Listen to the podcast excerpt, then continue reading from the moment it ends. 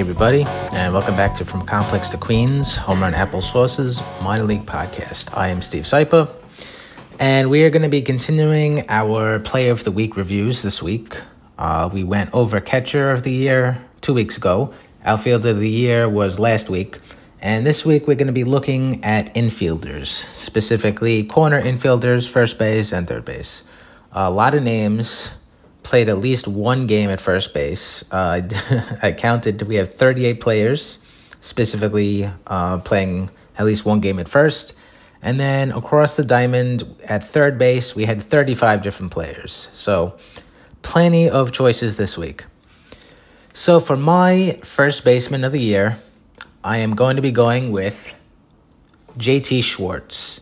He appeared in 66 games with the Binghamton Rumble Ponies. He missed basically all of June and July because of quad injury that he uh, sustained on May 12th. And in total with Binghamton, he hit 302, 383, 437 with 17 doubles, two triples, four home runs, and 27 walks to 46 strikeouts, which is good for a 128 weighted runs created plus.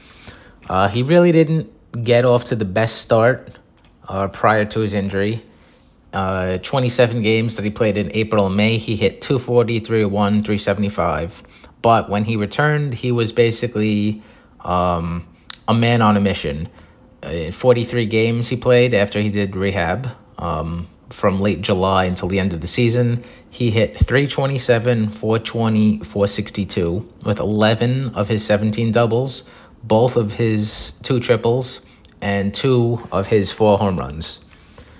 Um, you're not going to find Schwartz really on any top prospect lists. He was a pretty uninspiring draft pick um, back in 2021. They took him in the fourth round, and he wasn't really a money saving pick either. You know, they were they, they drafted Kumar Rocker in the first round that year, so they had to save a lot of money. Uh, slot value for the fourth round pick, well, their fourth round pick, um, was about five hundred and twenty thousand dollars, and Schwartz signed for four hundred and seventy-five thousand. So they really only saved forty-five thousand dollars there. Um, could have saved a lot more if there was someone else. Uh, you know, but in retrospect, I guess it, it's all good because obviously everything that went down with Kumar Rocker went down, so it, it really doesn't make much of a difference. But Schwartz was so-so in Brooklyn last year. And this year, you know, he was he was a bit better, but also um, when you look at you know what other teams, guys that other teams are scouting and signing, who are a lot better than Schwartz, you know, that's annoying. Uh, Bryce Miller, the Marlins pitcher, the starting pitcher, he got picked two spots after Schwartz was picked. Uh, the Reds, they picked Christian and Encarnacion Strand about 10 picks later obviously now if Schwartz makes it to the major leagues, who cares, you know, what other players got picked and where they got picked or whatever, but does Schwartz have that capability? Can Schwartz make the major leagues? I don't know. Um, he's a first baseman without much power. That's that's a tough profile right there. He's a contact-oriented player. He uses the entire field. He sprays line drives. He he drives you know well hit fly balls. He scorches grounders, all at about an equal rate, about you know 33, 33, 33. He does walk a decent amount. He doesn't strike out much. That's good. But, you know, in, in today's day and age, what do you do with a profile like that? Um, he does have solid batting practice power, and he can yank them out of the ballpark. So I guess you could have him turn into a stomp and lift player and transform him like they did Luke Ritter. But, you know, who knows if that even takes. And if you mess with the guy and you know take away the one thing that he does do well, mainly make contact. You know, does it have a cascading effect where now he also starts striking out at a crazy rate? He stops walking. You know what I mean? So I don't really even know if if that's something that you could really do. Um, he does have a little bit of experience in the outfield, but it's very minimal, and he's had some hip injuries uh, in the past. So I don't really think that, you know, moving him to an outfield position is a solution either. And even if you did, he doesn't really have the power to play in the outfield either. I mean, today's day and age, you expect your corner outfielders to hit home runs. and to a lesser degree, your center fielders. And JT Schwartz does not have the ability to play meaningfully, I think, anyway, either corner position, let alone, you know, center field. Um, I don't think he's agile enough to play third base or up the middle. So, you know, I, I don't know. What do you do? I mean, it, what I would do, I guess, I would chop his head off and put it on Ronny Mauricio because that would be one hell of a player. If you can combine uh, Schwartz's eye and his and his contact ability with Ronny Mauricio's power and speed and defense, that's like prime Troy Tulowitzki right there. But unfortunately, medical science is not that advanced, so that's not an option. Um, all right, and now my third baseman of the year, uh, Mark Vientos. Yeah, he didn't have the best season at the major league level when he was called up, but in 61 games at the Syracuse Mets, he hit 306, 387, 612 in 232 at bats with 21 doubles, one triple, 16 home runs, and 29 walks to 58 strikeouts, which even in the International League this year with its crazy high run scoring environment and everything, still comes out to a 143 weighted runs created plus. Um, Vientos got into 65 games with the Mets this year. He accrued a, a 218 at bats, and that's almost identical to his 61 games and 232 at bats at Syracuse. And as we all know, the, the results were not really there. Um, his flaws with the Mets were largely, you know, the same ones that we were citing in our um, prospect profiles last year and the year before that and the year before that. You know, he has a long swing. Uh, he has trouble getting to certain pitches in the zone. Uh, he expands the strike zone a little more than you'd like. He strikes out a little bit too much. Doesn't walk enough. Um, so really, you know, same as same business as usual for Mark Vientos this past season. And 2023 was the second year in a row where he basically demolished AAA baseball. Uh, in 2022, he hit 280, 358, 519 in 101 games at Syracuse. He had 16 doubles, one triple, and 24 home runs, which was a 129 WRC plus. And just in in general, since he made it to AAA at the end of 2021, he has a cumulative 290, 371, 556 batting line with uh, 43 home runs over 117 total games. So, you know, his his 2023 with the Mets isn't maybe the best measuring stick because early on, you know, his playing time came in spurts.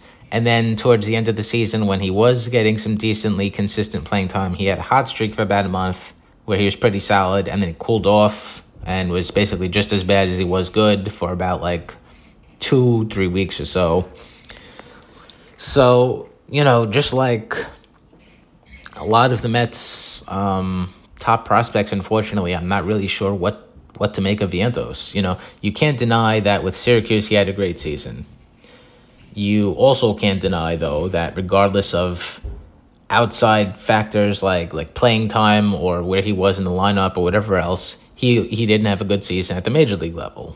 Um, you know the things that are keeping him back from from having actual success, from realizing his his potential, whatever. I don't know how they get fixed. Um, his swing is long, and it's always been long. You know, I actually I'm a meticulous record keeper. So I went back to my notes from 2018 when I saw Mark Vientos in Kingsport. And I wrote on my notes that his swing is long and heavy, like he's swinging a tree, but it packs a punch. And literally, here we are, five years later, and nothing's really changed. Um, you know, the Mets could have him start in Syracuse, but for a, a lack of better words, you know, been there, done that. He's mastered that already. What is what is how is Mark Vientos going to meaningfully change as a baseball player going back to Syracuse and just doing what he's been doing for the past two, three years, you know? They could have him start at the bench at the major league level or split time at first base or third base or DH or whatever, but as we saw this year, he's probably not someone that's going to be um, a reliable pinch hitter or a reliable, you know, part-time guy, platoon guy, whatever, you know, that that is a kind of skill you know, however you however you measure it, whatever you measure it, mentally or or I don't know, but there definitely is something more to just being able to come off the bench and you know make an impact, as we saw um, last year with all of those bench players and and the crazy bench that the Mets had in 2022. You know, so I, I don't know if Mark Vientos is that kind of guy. Um, obviously, you don't want to give up on him because he is he's he's 23. He's turning 24 in December. Not not old or anything like that. But at the same time, you know, if the Mets want to be competitive next season, they need to have a third baseman or and or a DH, you know, that and a bench that can be relied on. So is Mark Vientos that guy? He he really hasn't proved it yet. Are they going to give him a roster spot and you know say we're going to be a competitive team and figure it out on the fly? Because you know as we know you, you if you get yourself into a deep of a hole early it makes it that much harder to uh, dig out when games start getting more competitive and the standings matter more in you know July August September. So you know I don't know I really don't know but you know what I'm not the one that's being paid the big bucks to figure this stuff out either so Mr. Stearns um, figure it out Hey everyone, Lukas here, and I've got my picks for the uh, first baseman and third baseman of the year in the Mets system, um, or whatever it is where uh, Steve is calling this series. Uh, I did not expect this group to be as uh, not depressing to talk about, uh, uh, but just uninteresting um, to talk about, and it's. I mean, unlike a lot of other groups where we kind of bemoan the lack of pitching or the lack of outfielders, those those can be less interesting, sure, but they're also just not they're, they're a lot more important. And then you get to corner infield, and I'm like, yeah, there's no one for me to talk about here, and, and limited names that I'm really excited to talk about.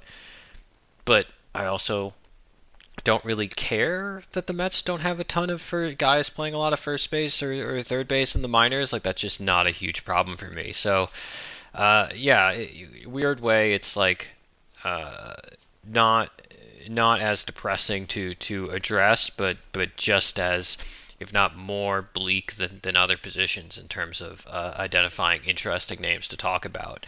Um, that said, uh, uh, we, we there there are some guys to highlight, and and the best player here, and he's a first baseman for sure at this point. Um, that's Mark Vientos. He's pretty clearly the, the first baseman of the season, or the, the best first baseman of the season in the system. Um, in Syracuse, he hit 306, 387, 612.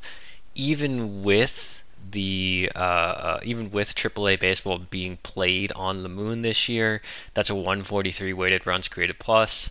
That, that's really good, right? That's a really nice AAA line walked t- uh, 11% of the time, struck out uh, just over 21% of the time. Really solid peripherals, especially by his standards. Like those are improvements over numbers he's shown in in, in previous seasons, uh, uh especially in terms of the strikeout rate. Um, and, and, remember that the, here we're just talking about like best performers, right? We we eh, the the, the top line numbers are, are very good. Now obviously, as we've been alluded to, when you dig in a little deeper, things aren't as rosy. Like Vientos is no longer a third baseman. We're talking about him as a first baseman. He still doesn't make great contact in the zone. He still hits the ball very hard, but not an elite, an elite velocity, and still hits the ball on the ground too much. Um, and that's probably going to tamp down the major league upside uh, may limit him to being a quad A guy. But right now, at, at a minimum, he's a really good quad A guy, and uh, he, as negative as we can be sometimes, negative as I can be sometimes, certainly, um, it's it's worth you know giving him his plaudits for a very nice year at AAA. I would anticipate that. I, mean, I don't know what they're gonna do with him, honestly. Right? Like it's difficult to find a major league role for him? Do you really want to consign him to a bench spot already? You should not be playing him at third base, and you should certainly not be playing him at third base over Brett Baty. First base is obviously occupied. Um, do you really want him on the bench full time as a DH guy, short side DH option? not super appealing either. I, I don't know.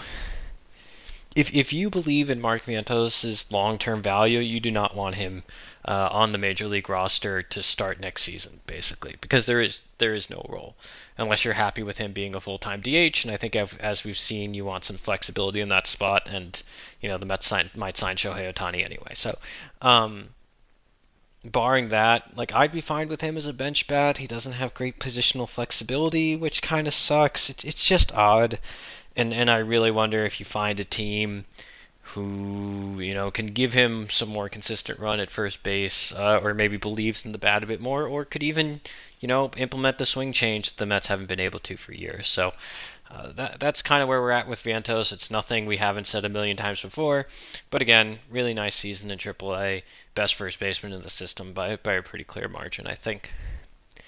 Um, the next first baseman to talk about, and really the only other one that I would you know put on this list to qualify uh, is JT Schwartz. Um, so Schwartz was a mid-round pick out of, I believe, UCLA as a, a hit and uh, discipline over power first baseman.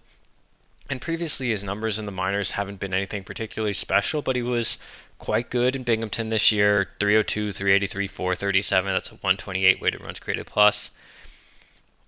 Walking 10% of the time, striking out around 16, 17% of the time. The power is still lacking it's a 135 ISO and only four homers. But there's been a little bit more to like in the AFL. Um, you don't ever want to make too much of of AFL power numbers because the pitching is bad and gassed and the ball is is, is flying out of there like no nobody's business. So probably not not an actual improvement, but you're, you're t- talking about a guy with good bat to ball and a, and good discipline, and if the power improves, there is something uh, something here. I don't know. I, don't, I, personally don't believe that's happened, but he is at least interesting enough to uh, keep track of at this point. It'd be an interesting organizational win if he turned into something. Oddly, feels kind of Brewersy to me. Like this feels like a guy they'd have kicking around, and we'd all just be waiting for them to to you know, work some more power out of him. I feel like they do well with they've historically done well with these approach and hit over power guys and, and gotten more out of them. So maybe there's something to the idea that, you know, Stearns is going to come in and, and bring that philosophy here and turn Schwartz into something. So by no means a top prospect. I don't think he's going to be on the top 25. He's not in the top 25 of the system. I haven't I haven't looked closely enough at him yet to make that determination, but I don't think he is, and he wasn't in my initial list. Um, but he's gone from from someone who was pure organizational filler to now someone that that is at least you know checking in on every once in a while to, to see what's up. Um, and again, really nice season in Binghamton. One of the few you know primary first baseman worth talking about here. Okay, um, and that you know is kind of the end of the list in terms of primary first baseman to discuss. I do want to mention one other name, and that's Ryan Clifford. For now, he's still an outfielder. Uh, that's where he mostly played. Um, I think there's a real good chance his long-term defensive home is probably at first base.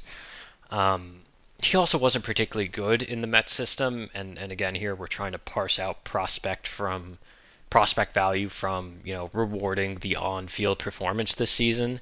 Uh, like he arrived really loudly after the Justin Verlander trade, and then didn't do a whole lot afterwards. So uh, he he wouldn't be edging out either of these other two guys, uh, uh regardless for the purposes of this discussion. But uh, for now, he's still an outfielder, and um, you know I, I guess I'm just bringing him up because there is such a dearth of options in terms of notable primary first baseman in the system, but also because he's he's very clearly a guy who I would expect to be, you know, in the running for for this sort of discussion next year, right? If things go well and he hits like we expect him to, while having the defensive shift we also somewhat expect him to, a logical candidate to, to be the first baseman we're most eager eager to discuss uh, uh, come tw- the, the 2024 offseason.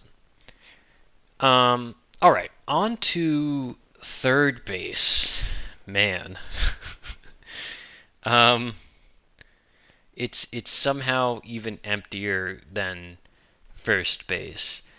The only, given that Brett Baty graduated and Mark Vientos is no longer a third baseman, the only actual prospect in the system that I would characterize as a primary third baseman is, is Jacob Reimer. You can maybe include Jose Peroza, not Peraza, Peroza, and he wasn't particularly good this season. Um, I mean, he was fine in Double A, but he struck out 30% of the time.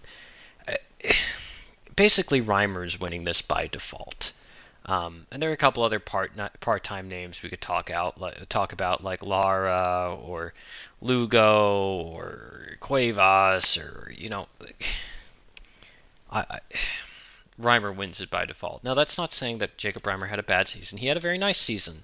You know, young guy, basically the same age as Jett, similar stuff as Jett, right? Really nice approach, a lot of walks. Um, unlike Jett hitting the ball on the ground too much, right? Whereas Jett has perfectly, not perfectly, but very nicely optimized launch angle distributions. Jacob Reimer is still hitting the ball onto the ground way too often, uh, and that's really limiting his power output, evidenced by the, the 112 ISO he posted with St. Lucie and the 76 ISO he posted in Brooklyn. Um, again, 19 year old, um, 19 year old for most of the season if not all of it. I don't care to do math at the moment, but he had a 130 weighted runs created plus at, plus at A ball in in his first full season. That's a really nice year. I think. I mean, one of my bold predictions was that he would break out as a top 100 prospect this season. I wouldn't go. He didn't quite reach those heights, but in my mind, he is in that that next tier guys. Maybe he's in the 125 to 175 range. Might be even a little lower than that, but a, a very nice pickup and, and someone worth following. And, and frankly, uh, back to the purposes of this discussion, you know, I, I think the best third baseman uh, or best full time third baseman you, you could find in the system uh, this past season. Um, so, so definitely a, a, win there. In terms of, of other interesting names to talk about, I, I do want to highlight one, and this is someone who uh, uh, was not in the system for the majority of the year. Um, but that's Boston Baro. This is uh, uh, one of their mid-round draft picks uh, from last season, and uh, one of the older prep hitters they took. Um, but showed up in the complex and did my favorite thing, which is walk a lot more than he struck out. Now this was only in seven games, only 24 plate appearances, but he had five walks and one strikeout. Ran a 143 weighted runs created plus. I am hearing this is basically third-hand information, right? Because I heard this from someone who heard it from from scouts at the field, but the reports on Baro were pretty good. If you had to pick a mid-round sleeper from last year's draft, it might be Baro at this point. Um, uh, I think you take him over over Ewing. Um, interesting stuff to to like here. I mean, bigger frame, uh, uh, uh third baseman type. Uh, re- look, saying anything definitive about these guys is, is largely just recite. Basically, when when most people talk about these guys with any level of confidence, they're just reciting things they read off Baseball America's draft profile, and frankly, that's what I'd be doing at this point too. It's a real uh, mystery box, right? And uh, uh, relying on these sort of whispers in the ether about him being interesting is the best we can do and also indicative of just how few third basemen we want to talk about there are that I'd actually want to talk about. So highlighting him as someone who who will likely be in this discussion next year, or will hopefully be in this discussion next year. I mean, maybe he's much like Reimer, a, relatively unheralded prep guy the Mets take in, in those middle rounds that, that turns into something nice. So looping this all back together, not a ton of corner infielders to, to get excited about at the moment that's also not a huge problem, and, and we can squint and see some interesting things on the horizon. And uh, I'm sure we'll be talking about a couple of these names more as we work through the offseason list process. All right, well, I hoped uh, everyone enjoyed the show this week. And if anyone has any questions, comments, whatever, you can send us an email at our email address from complex to queens at gmail.com. You can follow us on Twitter and shoot us questions there. I am at Steve Sypa. Lukas is at Elvlahos343. Ken is at Ken1191. And Thomas is at Sad Met Season, SZN. Uh, you can subscribe to our podcast wherever you get your podcast from, rate and review it, and of course, we thank you for listening. And as a reminder, we are Patreon based, so if you do like our podcast or any of the other ones that are in the Homer and Apple network, you can subscribe for just $5 a month. So we will be back next week. And until then, love the Mets, love the Mets.